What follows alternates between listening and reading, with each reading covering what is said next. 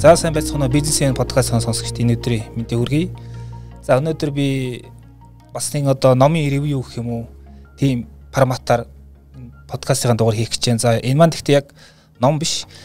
А ийм нэг одоо медиа продакт те одоо хүмүүсийн ширээн дээр жил тойрон байдаг 22 оныг прогнозчсан таамагласан одоо ийм The Economist гэдэг ийм дэлхийн том сэтгүүл одоо хэвлэлийн газар гэх юм уу сэтгүүлээс гаргадаг эрхлэн гаргадаг ийм одоо сэтгүүл юм а. За энэ Монгол экономик сэтгүүл 2015 оноос хойш миний санаж байгаагаар энэ сэтгүүлийг тусгай лицензийн хүрээнд Монгол орчуулгатай. За дээр нь Монголын тухай бас секцийг нэмээд гаргаж байгаа. За энэ бол одоо 7 дахь дугаар.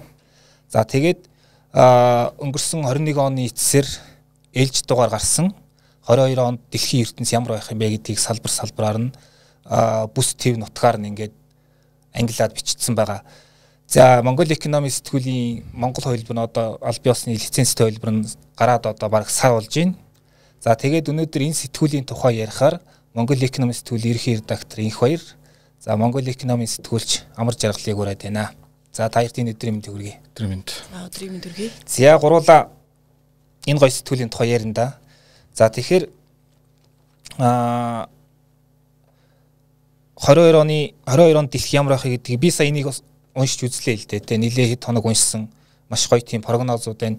Энэ сэтгүүлийн тэгээд яг хуу миний зүгээр ойлгосноор гол онцлог нь ингээд яг тухайн салбартаа ингээд мэрэгшээд бүр дата өгдөл сайтай мэрэгсэн тийм хүмүүс бичдэг учраас ерөөхдөө нэг 70 80 хувьтай прогноз нь ондог гэсэн тийм юу тоо байдгийм байлээ. Тэгэхээр энэ сэтгүүлийн зүгээр одоо түүх онцлог гэвэл энэ хоёр редактор эхлээд сонсох сонирхолтой. За тэгээ. Сая даку үнэлдэг бол үнэн гой сэтгүүлгээд. Тэгээ энэ гой сэтгүүл юу ямар түүхтэй вэ гэдэг талаар эхлээд уншигчтай товч танилцуулъя гэж бодож байна. За а манай зарим уншигчд мэдж байгаа Economist гэдэг медиа групп байгаа. За энэ групп маань 1843 оны 43 онд үүсгэн байгуулагдсан. За Шотландын тухайд бол малгайны бизнес хийдэг байсан гэж байгаа. Джеймс Вилсон гэдэг нөхөр үүсгэн байгуулсан. Тэгээд 9 дугаар сард 1843 оны 9 сард анхны дугаар нь гарч ирсэн. За тэгээд мань нэр яагаад энэ сэтгүүлийг үүсгэн байгуулсан бэ гэхээр тухайхан Британий тийм протекционист бодлогыг эсэргүүцэх маягаар тийм либерал хэвлэл мэдээлэл медиа үүсгэж байгуул гэсэн хүсэл тэмүүлэлтэй алсын арга тагар үүсгэн байгуулсан байлээ. За тэгээд тухайн үед редакц мэдээж хэвлэл мэдээллийн байгууллага үүсгэж болохоор редакцийн бодлого алсын арга юу ах вэ гэд манер бодоод гол юм нь юу ах вэ гэхээр экономист гэдэг энэ сонины гол чиглэл бол мэдээж чөлөө туудалтай байх юм байна. А хоёрдугаарт мэдлэгтэй мэдээлэлтэй уншигчд а энэ дэлхийг аварна гэсэн тиймэрхүү зорилгоор нэлээд либерал байдлаар сэтгүүл гаргая гэж яасан санаачлаа гаргасан байна. Тэгээд эх жил байхаа энэ жил илүү 1180 жил байна. Тэг эх жил 180 жил байна болно. Тэгээд яагаад ийм олон жил 180 жил гаруй өдөө болтол ингээд туш тэвэл мэдээлэл гэсэн энэ адарматай хэцүү салбарт ажиллаа гэхээр сайн миний хэлсэн. Тэр налсын харандаа маш үнч явсан. Одоо жишээ нь бид нар бас бодож байгаа одоо энэ геополитикийн зэвсэлтийн үед за энэ баруун нэвэл ямар нэгэн талыг барьсан байж магадгүй гэж бодож хүмүүс магадгүй. А гэтэл бол экономист бол ерөөсөө тийм биш.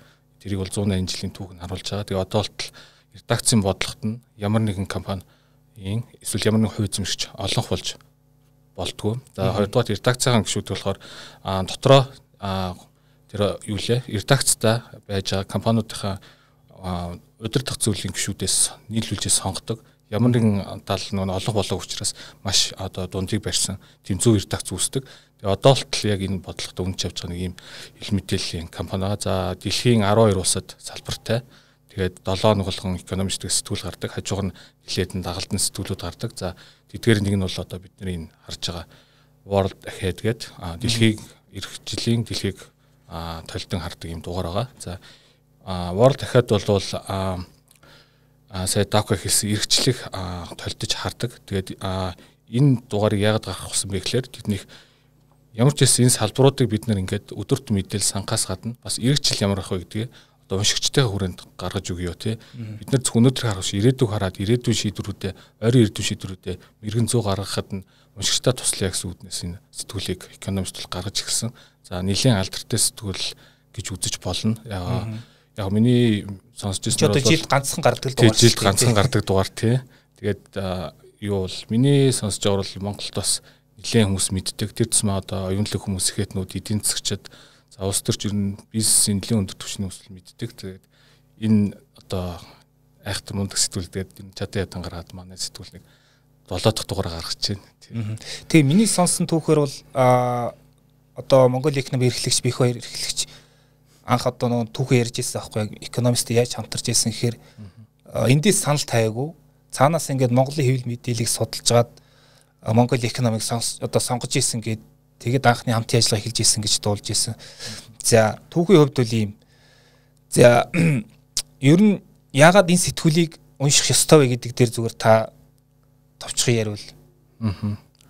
За экономистийн дэлхийн сэтгүүлийн түр онцлогийг хэлжлээ те. Яагаад мэдэх гэхээр бид нар одоо за геополитикийн ч вэ нүү, бизнесийн ч вэ нүү, улс төр нийгмийн ч вэ нүү бас нэлээд хурдцтай өөрчлөгдөж байгаа. Өдрөөлгөн завараг цаг минутаар өөрчлөгдөж байгаа дэлхийд амьдарч байна. Яг ийм нөхцөлд бол ирээдүйг алсын харааг ойрын хугацаанд бүтгэл олон хугацаанд төлөвлөхөд хэцүү болж байгаа тийм. Ялангуяа шийдвэр гаргачид бодлого осруулагчдад бол а яг ойрын хугацаанд 1 2 сарын дараа за экономистоос жишээлж үзвэл нэг жилийн хугацаанд нэг жилийнхэн баримжааг аваа тийм. Энэ жил юу болох юм гэдгийг харахад бол гарын хөтөч луужин болохоор тийм сэтгүүл байхгүй. Тийм учраас одоо жишээ нь сайн миний хэлсэн шиг бодлого гаргач бизнесмен эдийн засгчд уншихаас гадна бас жирийн иргэд бас хэрэгтэй. Ялангуяа цар тахлын үеийн дараа бол жирийн иргэд гэсэн дэлхийг нөмөрсөн бүгдийг маань нөмөрсөн ийм нөхцөлд бол яг энийг уншаад юм. За энэ жил юу нэг иймэрхүү трендүүд, иймэрхүү юмнууд болох юм байна. Олон улсад за манай салбарт үйл хөдлөлийн салбар ч юм те машины салбарт за манай улс ч юм манай хөшөд юм болох юм байна гэдгийг ямар ч мэдээлэлт болно. Тэгэхээр яа нэхвэр таны гаргаж байгаа шийдвэр ч юм эсвэл ирээдүйг харж байгаа үнцүүд чинь нэлийн өргөн том болж эхэлнэ те. Ийм жижигхэн хүрээнд үнцэг гар бодлого мэдээлэлтэйгээр одоо ямар нэгэн шийдвэр ч юм уу гаргадаг байсан бол дэлхийн унших юм ямар ч илүү өргөн хүрээнд маш өргөн мэдлэгт мэдлэгт болж тэрэндээ суурлаад нэлээд зөв шийдвэр гаргахад тус болно. Энэ л гол ач холбогдол гэж бодлоо. Тэгээ би бас эндээс 2 3 секцийг тусгаж юмсан одоо ер нь дараагийн ирээдүйн технологиуд юу юм бэ? Тэгээд 22 оны дэлхийн одоо бизнесээр нь ямар байх юм бэ те? Одоо энэ дэлхийн удирдгчд ер нь яг толгойд юу бодож юу хэрэг одоо хийх вэ гэдэг тэр одоо секцүүдийг үнсэн. Тэгээд яг би ч гэсэн бодсон л да ингээд а одоо өнөөдөр чи ингээд мэдээллийн асар их ингээд жаан тийм урсгал байна шүү дээ. Одоо баг баргийн хүн живчгээр тийм урсгал байгаа. Тэгээ тэн дунд ингээд хүн чинь бас нэг мэдээллийн тодорхой баримжаатай те нэг тулах цэгтэй явахгүй л ингээд болчихгүй санагдаад тахгүй. Тэгэхээр яг хуу энэ сэтгүүлийн ач холбогдол би зүгээр юу гэж харсан гэхээр тэр энэ сэтгүүлэл ерөөхдийн 22-ны туршид одоо ямар сэдвүүдийг чи фоллоу хийх үү те ямар чиг баримжаатай мэдээллийн орон зайд ингээд одоо тархиа цэнгэлж явах уу гэдэг тэр чиг баримжааг айгүй сайн өгсөн юм шиг санагдсан. Тий яг зөв. Тий. За тэгэхээр А одоо яг тодорхой сэдвүүдээс зүгээр зүгээр харуул яг 22 онд бидний анхаарах ёстой тийм өнцгүүд гэвэл ямар сэдвүүдийг энэ сэтгүүл голлсон бэ нэ? Тэр агуулгасаа яах ярил те. За агуулгынхаа ярихаас өмнө бас нэг сэтгүүлийнхээ талаар бас нэг дахиад жоохон товчий. За дэлхийн маань өөрөө юу байгаа? А экономист дэлхийчэнд экономист маань өөрөө юу? Анх 1840 онд үүсгэн болсон сэтгүүлийнх нэг онцлог барьж авсан юм нь а газар зүүн болоод тусгаалсан сэдвүүдээр ерөөсөө сонингоо гаргаж ирсэн байна. Яг тэр жишиг бол яг манай дэлхийн сэтгүүл дээр явж байгаа. Тэрний үгс үг гэхээр за твүүдээр хуваагдсан мэдээж Европ, Аз, дээрээс нь Хойд Америк, Африк гэдэг нь газар зүйн тэрний дотроо одоо голлох гүрнүүдлэх Их Британи, Америкийн нэгдсэн улс, Хятад гэсэн гүрнүүдийг бол тусгаал нэг секц болоод тэр тэр улсын талаар тэр улсад болж байгаа бүхэл эдийн засаг, нийгэм одоо юу гэдэг чинь те технологийн бүхэл сэдвүүдийг хамарсан 4-5 нийтлэл оруулж байгаа. Зөвхөн Америкийн талаар гэхэд 5-6 нийтлэл орж иж байгаа. Тэгэхээр эх жил юу Америкт юу болох гэдэг бүгдийг мэдээд авчдаг. За ингэ газар зүгээс хуваахаас гадна тусгалсан сэдвүүд явж байгаа. За шинжилгээ ухаан байна, бизнес байна, санхүү байна, дээрээс нь урлаг байна гэсэн ийм сэдвүүдээр яхаар ерөөс энэ сэтгүүлийг байгаа бүх юм мэддэг болоо явчихж байгаа. Тийм л ач холбогдолтой. За яг түрүүн би нөө асуулт дахиад лавлаж асуухад л яг өнцгөөд гэдэгсэн. Одоо жишээ нь үгдий 22 онд Америкийн Америкэр нь яах гээд байна хятад яах гээд энэ гол нь хятад бас манай чи айгүй сонирхолтой байгаа шүү дээ. Эхлээ хятадаас эхлэе ярил. Аа. За хийг ажиглах өнцгөө. Түрүү миний хэлсэнчлэн хитийн тухай бүтэн секц манай дэлхийн 2022 дугаарт байгаа. За хитийн хувьд болохоор ичнээ барууны сэтгүүлч гэсэн магтахын магтаад шүмжлэгийн нэлийн шүмжил өвчдөг. Яг нүг түрүү нэлдэг нүг дундыг төвийг барьсан нэг сэтгүүлийн журмын яваа. За биний санджаар хитийн хувьд бол гол онцгойлж байгаа юм бол а шижимийн дараа нэлээд онцолж байгаа. А хажуугаар нь мэдээж а сая ус олимпик нөлөө онцлсон олимп ямар ач холбогдолтой болох олимпигээр тамирчид бойкот хийх үгээд. За тэр бол өнгөрсөн зүйл а ирэх үлдсэн хугацаанд бид нар хиттийг харах гол үнцэг маань юу гэхээр а ирэх 11 сард болох нэг хятадын коммунист намын юу байгаа их хурл байгаа. Тэр хурл дээр гол нь Ши Жинпин даргын үе дахиад үргэлжлэхүү те. Яг одоо сүүлд нөгөө нэг Ши Жинпин даргаан чи юугаар бол хятадын коммунист намын юугаар бол дахиад бараг 10 жил хятадын даргаараа ажиллахаар бараг бүрэн боломжтой болсон.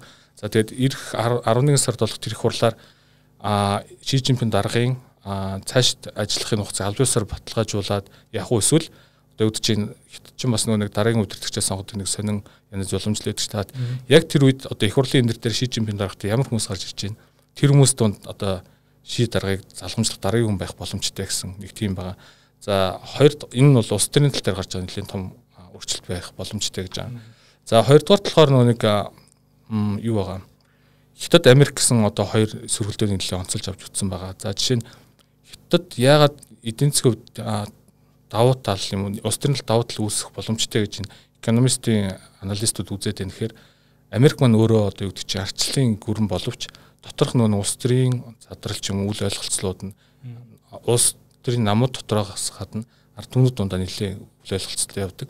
Гэтэл хятад яасан гэхээр нэг системтэй социалист улс мөртлөө нэг намын одоо юу гэдэг чинь бидний хэлгээр жоохон автократ улс мөртлөө хөгжлөнд дэндүү тасараа явцсан. Нөгөө арчлалын их орн бас Америкаас илүү гарцсан. Тэгээд энийгээ хятад нэлээд бахархаж ярьж энэ жилийн турш нэлээд энийгээ бахархнаа Америкт өөртөө харьцуулж бид нарын энэ одоо улс төрийн систем, эдийн засгийн систем илүү гарч байна гэсэн тийм өнцгөөс нэлээд харуулнаа гэж одоо жишээ нь экономистийн аналистууд үзэж ярьсан байгаа. Тий. Автократ гэдэг одоо энэ дэлхийн 22 онд гэдэг энэ сэтгүүлийн одоо англиараа бол World ихэд 2022 гэж байгаа шүү дээ тий. Тэгэхээр тэн дээр ингээд хамгийн ихэнд тэр редакторын зурвас дээр нь одоо 22 онд анхаарах хэвээр 10 сэдв гэдэг ингээд бүр гаргаад тавьчихсан байгаа тий. Тэнд хамгийн ихэнд нь таны сайн ярьсан ардчил ба автократ гэдэг энэ хэсэг байгаа. За энэ 10 сэдвийг би зүгээр сонсогчдоо баг ингээд хилээд өгчий гэж бодож байна. Ер нь 22 онд ямар 10 сэдвийг анхаарвал ер нь яг дэлхийн ингээд дэлхийд юу болоод байгааг та бүрэн зураг авч чадах вэ гэдгийг. За сая нэгдэх нь ардчил ба автократ байсан. За хоёрдугаар цар тахал ба улирлын шинжтийн өвчнүүдийн сэдвүүд Жен 3-т нь инфляцийн айдас мэдээж. За дөрөвт нь ирээдүйд ажлын байр ер нь гээд байгаа юм бэ те. Одоо энэ ажлын байр хөдөлмөрийн зах зээл чинь ингээд маш их болж байна. Энэ энэ дээр ингээд бүх дандаа ингээд том том анализ дүн шинжилгээнүүд зарим бүхэл ийм секшн хүртэл байгаа. За бас нөгөө IT-ийн салбар орж ийн одоо энэ дээр үл яг хуу шин техлаш гэдэг technological clash гэх юм одоо юм тийм үгийн тоглоомор ингээд tech clash гэж нэрлэлцэн. За IT-ийн салбарыг анхаарах нь. За криптогийн салбар бас байгаа. За крипто илүүтийн. За нэг угар амьсгалын асуудал экономист байх хэрэгтэй. Дандаа байдаг. За 8 дахь нь одоо аялал жуулчлал маань одоо хаашаа явах гээд байна. За 9-т нь одоо сансарт одоо өрсөлдөөн яаж үргэлжлэх юм. За 10-т нь одоо спорт улс төр хоёр одоо холилдсон тий ялангуяа хөл бөмбөг улс төр хоёр холилдож юу болох юм гэдэг иймэрхүү сэдвүүд байгаа гэдгийг сонирхуулъя. За тэгээд Монгол экономист сэтгүүл амар жаргалгаас ирсэн байгаа. Тэгээд Монгол экономист сэтгүүл маань бас энэ сэтгүүл Монголын секцийг бас нэмж ингэж одоо уншигчд хүргэдэг. Тэгээд энэ жилийн үед би бас анзаархад өмнөх жилээс илүү олон хүн бас өөрийн 22 оны тухай дүн шинжилгээ таамгаа дэвшүүл бичсэн байлээ. Бизнесийн болон олон нийт улс төр гэдэг тэг чиглэл чиглэлээс төлөөлөлд орсон энэ талаар энэ агуулгыг товчхон танилцуулбал. Тэгэхээр манай дэлхийн сэтгүүлийн одоо гол өрөө гэх юм уу?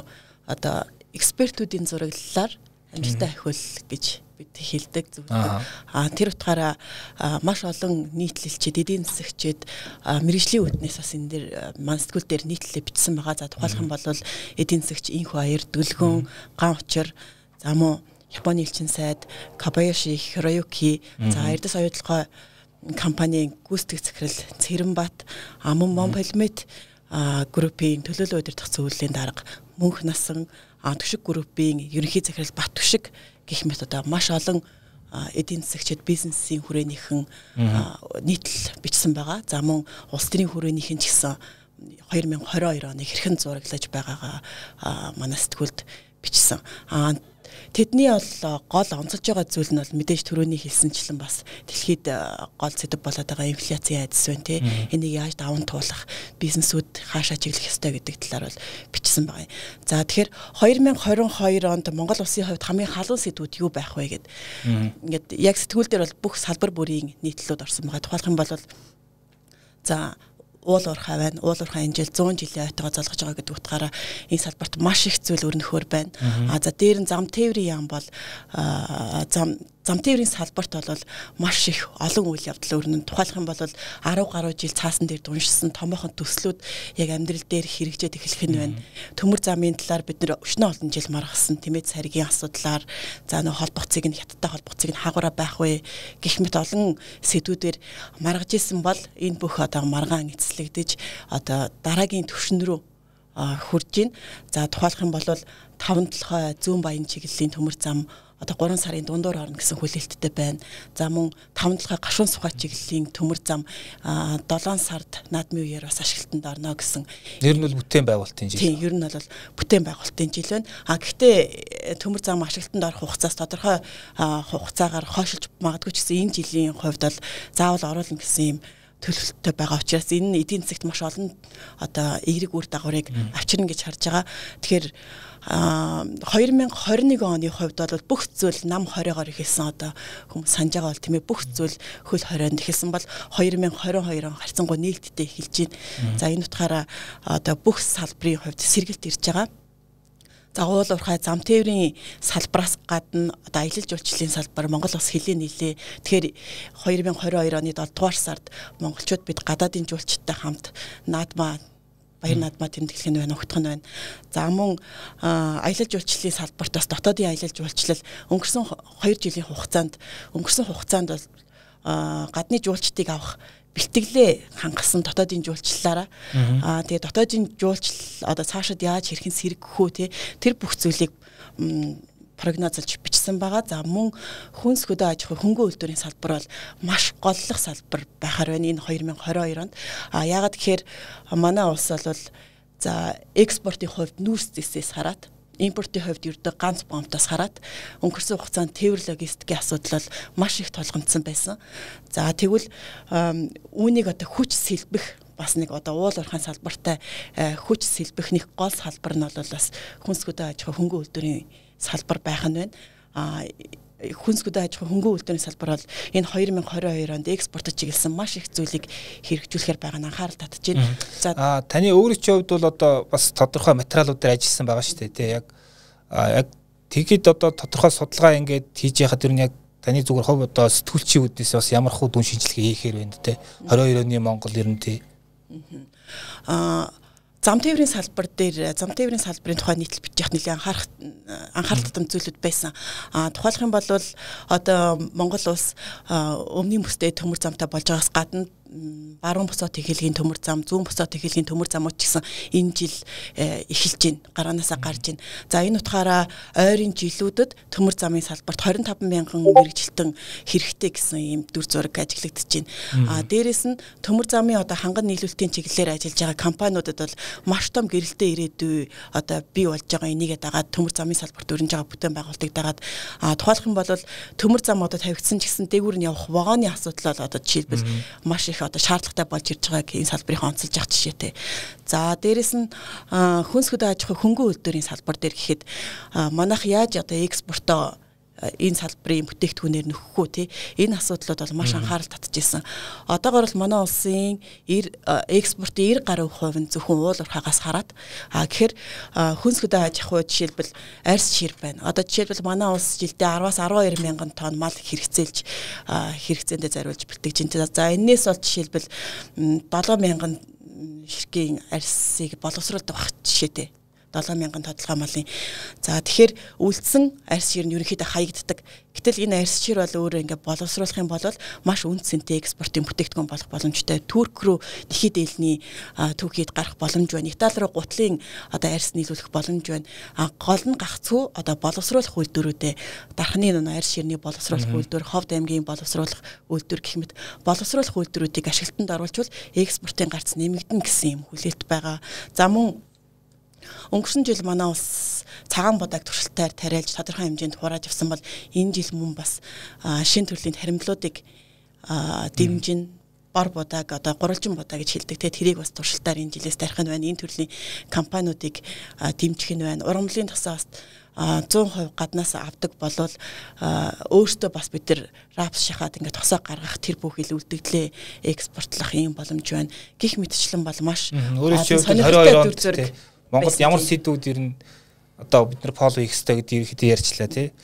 Тэгэхээр би бас энэ хоёр редактораас асуугаад одоо улс Хятад Америкаас гадна те ерөөхдөө улс төрөөс гадна геополитикаас гадна одоо яг ингээд нэ Орос Украины хямрал болоод геополитикийн нөхцөл байдал яг экономистийн тааварснаас зарим талаар нэлээд өөр болох гээд байна л да. Ер нь яг сүүлийн 2 3 жилийн дэлхийг прогнозсын дэлхийн дугаарын хоёр том одоо одоо юу онож чадаагүй зүйл нь Путин тэгээд цар тахал хоёр л болчихоо те. Ерөнхийдөө яг бусад зүйл дээр нэг тийм хантай гэж ярьдаг те чиг хандлагыг ингээд тодорхойлоо өгчдөг тийм дугаар. Тэгээд одоо бас нэг 22 онд сонирхол татчихсан сэдв нь одоо нөө крипто зах зээл байгаа. Тэ энэ ер нь хаашаа явах гээд нэгдэгт яг энэ сэтгүүлийн хүрээнд юу гэж өнцсөн байна. Ямар өнцгүүдийг бид нэр ажиглах хэвтэй. За саяны цар тохолтой холбоотой болон тэр нэг юу лээ. А саяны Украины дайнтай холбоотой тийм нэг мэдээлэл хүрэхэд яг энэ дэлхийн 2022 дээр бол 12 сарын сүүлээр хэвлэлтэнд Англид бол хэвлэгдээд гарчдаг тийм. Тэгэхээр бол одоо үдчих цаг хугацаанд 2 жилийн сарах юм арай харах боломжгүй. Гэхдээ энэ дээр байгаа дэлхийн 2022 дээр Украин руу Орос дайрч магадгүй гэдгийг хэлсэн нэг л хүн байгаа. Тэр бол Стэнфорд их сургуулийн тав хүүхдний сайн мэдвэтэй. Сайн түүх судлаач Фрэнсис Фукуяма байгаа. За жишээ нь тэр бол Америк гэсэн секс дээр хэлсэн мод. Одоо жишээ нь Тайван руу хятад дайруул эсвэл Орос руу Украин руу Орос дайруул Америкууд юу яг ямар үйл хөдлөх юм бэ? Энэ дотроо юм хуваагдaltaаг улс ямар хөө байдлаар хариу үйлдэх юм бэ? Энэ дайнд одоо юу гэдэг охид хүүгүүд явуулах юм уу гэсэн тэр өнцгөөс харсан. Тэр яг тэгд талаас харсан гэвэл редакцийн зүгс биш Фрэнсис Фукуямагаа харсан байгаа. За криптогийн хувьд бол шинжлэх ухаан бизнес гэсэн хоёр хэсэг дээр аль алин дээр криптогийн тухай орсон байгаа. За хамгийн гол анхаарал татж байгаа юмнууд нь болохоор төв банкуд юу дэлхийн төв банкуд юу крипто гийн талаар дижитал токен гаргах юм уу те крипто өөрийн гэсэн дижитал мөнгө гаргах юм гэсэн асуултанд бол нэлийн сонирхолтой байдлаар хариулсан байгаа. За энэ талаар бол судалгаа бол нэлийн хийж байгаа. За хамгийн их судалгаа хийж байгаа гэхэд Швед улс бол нэлийн судалгаа гэдэг одоо болтол гаргах гэсэн юу гаргааг гаргая гаргая гаргыг чигээгүй гарахгүй ч гэсэн байхгүй зүгээр туршилтаа нэлийн удаа хийж байгаа.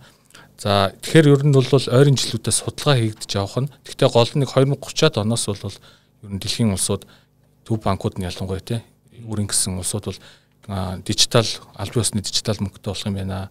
За энэ тал дээр нэлийн тэргүүлэх байр суурьтай явуулсан Америк нэгдсэн улсын Жером Паул гэдэг холбооны нөөцийн банкны захирал байгаа. За тэр хүний хэлснээр бол Америк бол крипто валютаар тэргүүлэгч болохыг сонирхгүй. Бид нар анхных байх биш зүв байхыг хийхийг хүснэ гэж байгаа болохоор энэ бол энэ тал дээр бол бас нэлээд боломжтой хандж байна гэсэн байр суурь Америкийн төв банкны захирал өгч байгаа. Тэгээд яагаад ингэж боломжтой хандаад байна вэ гэхээр нэгэн тал ингээд одоо бид нар бүгд л цаасан мөнгө хэрэглэж байгаа шүү дээ. Гэтэл нэг өдрийн нэг өдөр нь жоохон найжимдаа энэ мөнгө алга болоод бүх банкны систем, санхүү систем бүгд дижитал мөнгөтэй болчихвол энэ маш том нөгөө disruption маягийн одоо бид нар хэлж байгаа шүү дээ. Тим амин нөлөө үзүүлэх учраас ер нь улсууд бол маш болгоомжтой хандж байгаа. Энэ жилийн хувьд бол ямар ч гэсэн нэлээд туршилтууд хийгдэнэ гэсэн тийм таамаг бол экономистийн судлаачид бол хэлсэн байгаа. Тэрнээс биш яг ямар нэг ус аль биесээр хэрэгжилнэ гэсэн юм байхгүй. Яг гоо энэ тал дээр Хятад улс бол дижитал юун гаргах талаар нэлээд ажиллаад бараг гаргаж байгаа. Гэхдээ Хятадын жишээг бол бусад олон улс хүлээж авахар жишээ болж чадахгүй. Яг гэвэл Хятад бол түрүүн хэлдэг автократ улс те. Одоо нь юугаа хэрэгжүүлж байгаа арга зам нь цаашдаа хүмүүсийн одоо хэрэглүүлэх зах зээл нь те. Яг болон улсд бол тийм судлууштай тийм юу жишээ болж чадахгүй. А бусад зах зээл одоо арчилсан орнууд ч юм уу те. Тэрэнд бол арай өөрөөр юмнаа. Хятадын жишээ бол тийм дижитал юм бол яг тийм яг төрлөж жишээ болохгүй гэсэн тиймэрхүү санаа хэлсэн байлаа. За тэгвэл дараагийн сэдв нь одоо нөгөө нэг э, цар тахал маань юу болох вэ? Цар тахлын имчилгээ хааш явах гээд нэг гэдэг дээр экономистийн одоо аналистууд юу гэж байна. За гол санааг ер нь нэг л өгүүлбэр хэлэх юм бол за ковидын коронавирусын цар тахал бол энэ жил ерөөсөө улирлын шинжтэй л болно гэсэн гол э, одоо юу хин сайн мэдээ, иргэн мэдээ хэлсэн байгаа. А яагаад ингэж юм тэгэхээр нөгөө маш олон вакцинууд гарч ирж байна.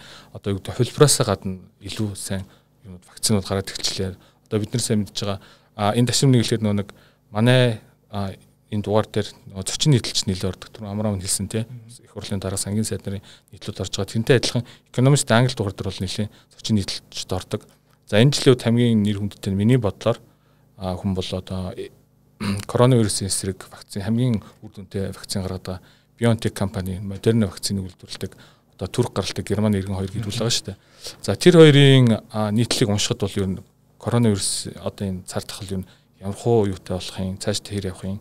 За энэний эсрэг вакцинууд яаж тэмцэх талаар нэлийн мэдээлэлтэй болно за тэрг бол манай шиг заавал өөртөө уншаал бич зөвлөхөр байна. Яг бол ийм хоёр мундаг хүнийг одоо жишээ нь хүндрэлтний аврахаар ийм супер зэвсэг бүтээсэн хүмүүсийн нийтлэг өөртөө бичсэн нийтлэг бол заавал уншаарай л гэж бодож байна л да тэрэн дээр бол ер нь одоо жишээ нь эднийх коронавирусээс гадна бусад бүх коронавирусын төрлийн юг хөлбруудыг устгах тийм тусгай вакцин бүтээж байгаа. Тэнд нөгөө энэ хоёр гэр бүлийн хоёр хүний олон жилийн хөдөлмөр шингэсэн mRNA гэсэн технологи нь тусалж байгаа. Тэгээд энэ технологи ачаар цаашдаа хумхаа, сүрье тэгээд доохыг бүр эмчилгээр тийм хэмжээний вакцинууд гарах юм билээ. Тэгээд бусад нийтлүүдээс ч гэсэн харахад бол энэ жил бол эдийн засагч коронавирусын дараах үеийн хүнд үесээс сэргэн коронавирусын цардахалч гэсэн юм эндемик буюу улирлын шинжтэй яг бид нэр ярьдаг тийм ханиад том шиг тиймэрхүү юм болж хувирах юм байна л гэсэн тийм санаа баяртай мэт байгаа. Тий жил бүрийн дэлхийн дугаар дээр чинь бас тийм одоо тусгай секц маягийн байдаг. Тэ энэ жилийн хувьд бол ирээдүйн технологиуд гэдэг тийм гой сонирхолтой. Энийг би хамгийн түрүүнд уншсан л та. Тэгээд зүгээр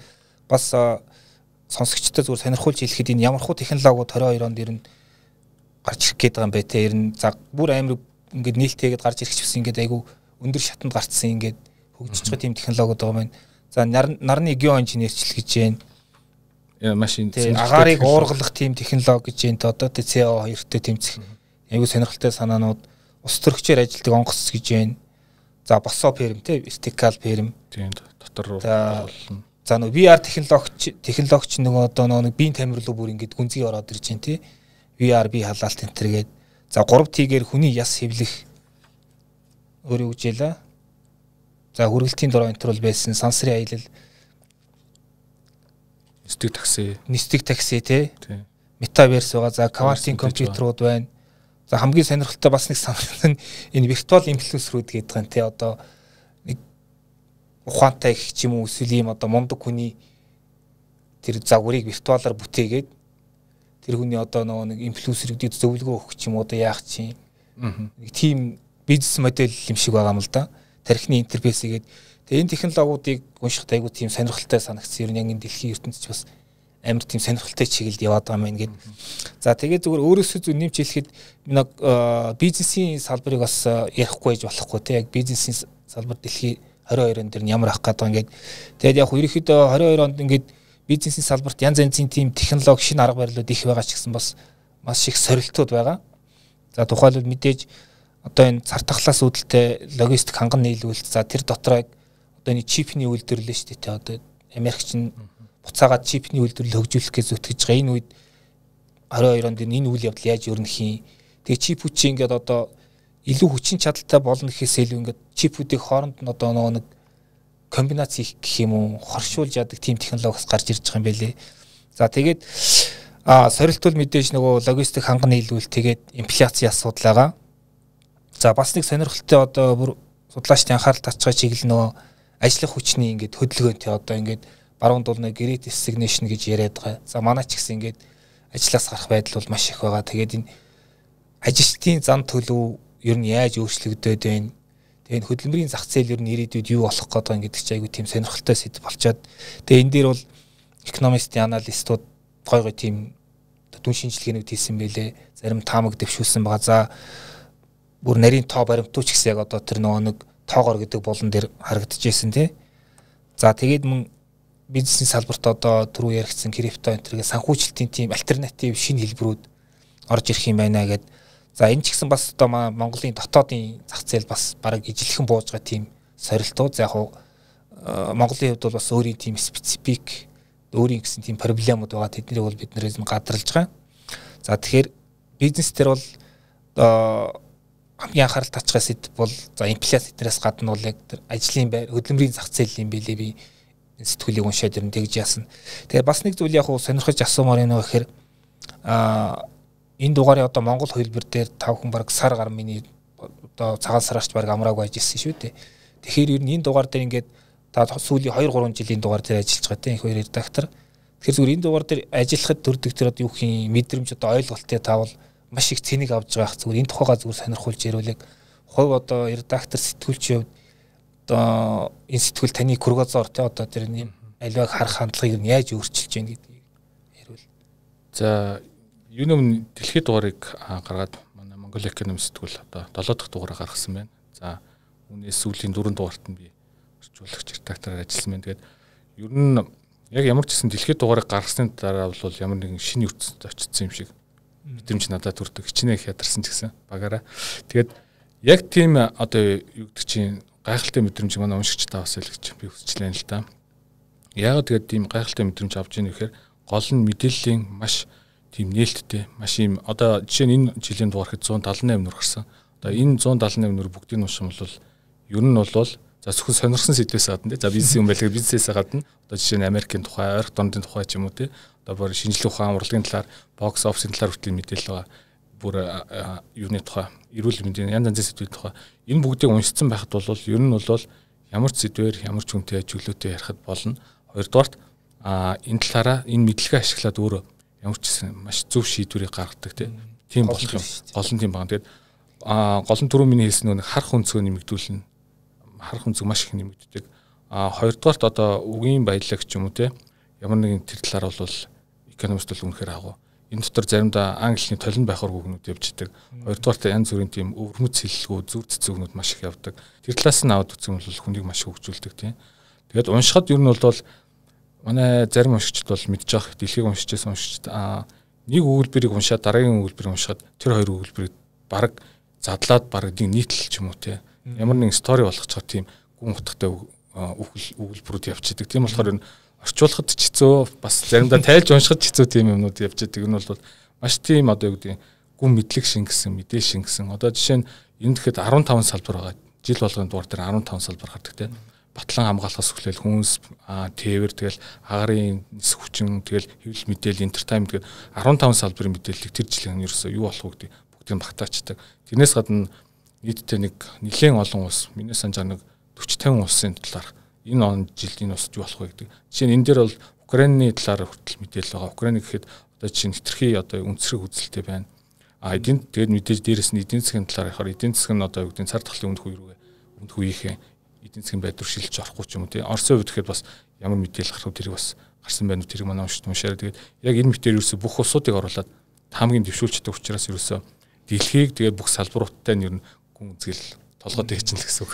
Энэ 22-оор нэг хүнтэй ингэж мэтгэлцэхэд ер нь тэгээл. Тий, ер нь тий мэтгэлцэхэд бол ер нь тэр хэмжээнд л яхаа нэг. Нэг зүүн уншихад нэлээд цаг орно. Тий. Гэхдээ уншихад бол салахааргүй юм билий. Уншихад бол салахааргүй. Тайлж чадна. Энэ дээр нэг зүйл нэмээ хэлэхэд Орос Украины асуудлын талаар манай Монгол нийтлэлч гэсэн өмнө хөндөж гаргаж ирсэн сонирхол татсан л да. Өвөө нэр ингэж хийсэн штэ гэд. Одоо тухайлах юм бол тээвэр логистик манаас маш их хүндрэлтэй асуудлуудын нэг тийм ээ. А ихэнх одоо тээвэр логистик замын үе дээр хятадаас хамааралтай байгаа боловч зарим бизнес эрхлэгчид бас Европ Оросын холбооны улсаар дамжуулж тээвэр хийдэг байх жишээтэй. А энэ нөхцөлд одоо Орос Украины асуудлаас л одоо геополитикийн хурцдмал асуудлаас болоод одоо энэ тээвэр логистикийн асуудал бүр улам хурцдээ шүү гэдэг зүйлийг бас сануулж хийсэн байсан. А дээрэс нь одоо инфляцийн асуудлыг бол манай ихэнх зочин нийтлэлчид онцолж хэлсэн. Одоо энэ жилийн тухайд өнгөрсөн хугацаанд бид нар инфляцийг яг боддоор нь мэдэрч чадаагүй гэдгийг бол бас манай нийтлэлчид хэлж ирсэн. А яагаад тэгэхээр одоо хагас жилийн хугацаанд одоо тог цахилгаан хэрэглээний төлбөрийг дааж ин тийм ээ. А энэ цаашид жил үргэлжлэх хэсгийг таамаглашгүй байна. А тэгэхээр энэ зунаас эхлээд инфляц өссөн. Дээрээс нь одоо зээлийн төлбөр, ипотекийн зээлээ эргээд төлөөд эхлэхээр одоо инфляц гэж юу болоод байна гэдгээ бүр илүү хурцаар мэдэрнэ гэж сануулсан байх жишээтэй. За тэгээд одоо энэ инфляциас одоо яаж зөв маневр хийх үү те яаж шийдэх үү гэдэг тал дээр одоо зөвлөмж те өөрсдийнхээ санал байр суурийг илэрхийлсэн маш их сонирхол татгууц ийм нийтлүүд бас багтсан байгаа. За баярлалаа. За тэгэхээр одоо гол мэдээлэл энэ сэтгэлийг тий хаанаас унших юм бэ те. За миний мэдж байгаагаар бизнесмений ном гэд болон дээр манай дээр бол захиалга аваад борлуул гэж байгаа. Өөр хаагур зарагдаж байна. За мэдээж бизнесмен цэгмийн цэгмийн л ороод ном хэсгээс нь онлайнаар захиалж болох болох захиалж болно. За хоёрдугаар манай Монгол эконом сэтгүүл редакц руу уцтаад аа манай утаснуудаар холбогдоод захиалах боломжтой. А гуравдугаар борлуулалтын суугаад байгаа. Majestic гэдэг улсын хөтөлбөрийн номын дэлгүүрт байгаа. Интер номын төв салбарт байгаа. Мөн хорооллын ачлах дэлгүүрийн номын дэлгүүрт зарагдаж байгаа. За баярлалаа. За тэгэхээр би одоо бичлэгийнхаа доор яг холбогдох контактуудыг энэ байх тэр хэрэгтэй мэдээллүүдийг тавьчин. Тэгээд эцэстэн зүгээр уншигчтай хэлэхэд энэ бол одоо 22 онд та өөрийнхөө оюунд одоо мэдлэг төрөн оруулж байгаа том хөрөнгө оруулалт болж чадсан шүү. Ингээд жилийн турш таны сэтгүүл ширээн дээр байж чадах тийм хэмжээнд төвчгдсэн одоо уран бүтээл гэж хэлчихээ да тий эн чинь баг уран бүтээл том бүтээл байгаа тий тэгээд сэтгүүлээ уншаарай гэж захий за баярлалаа. За тэгэхээр бизнес эн подкаст юм энэ дугаар ингээд дэлхийн 22 онд гэдэг сэтгүүлийн тайм ревюгээр игдлээ тэгээ манай подкаст Монгол Эким сэтгүүлийн ерхий редактор их баяр сэтгүүлч амар жаргал оролцлоо та баярт баярлалаа баярлалаа баярлалаа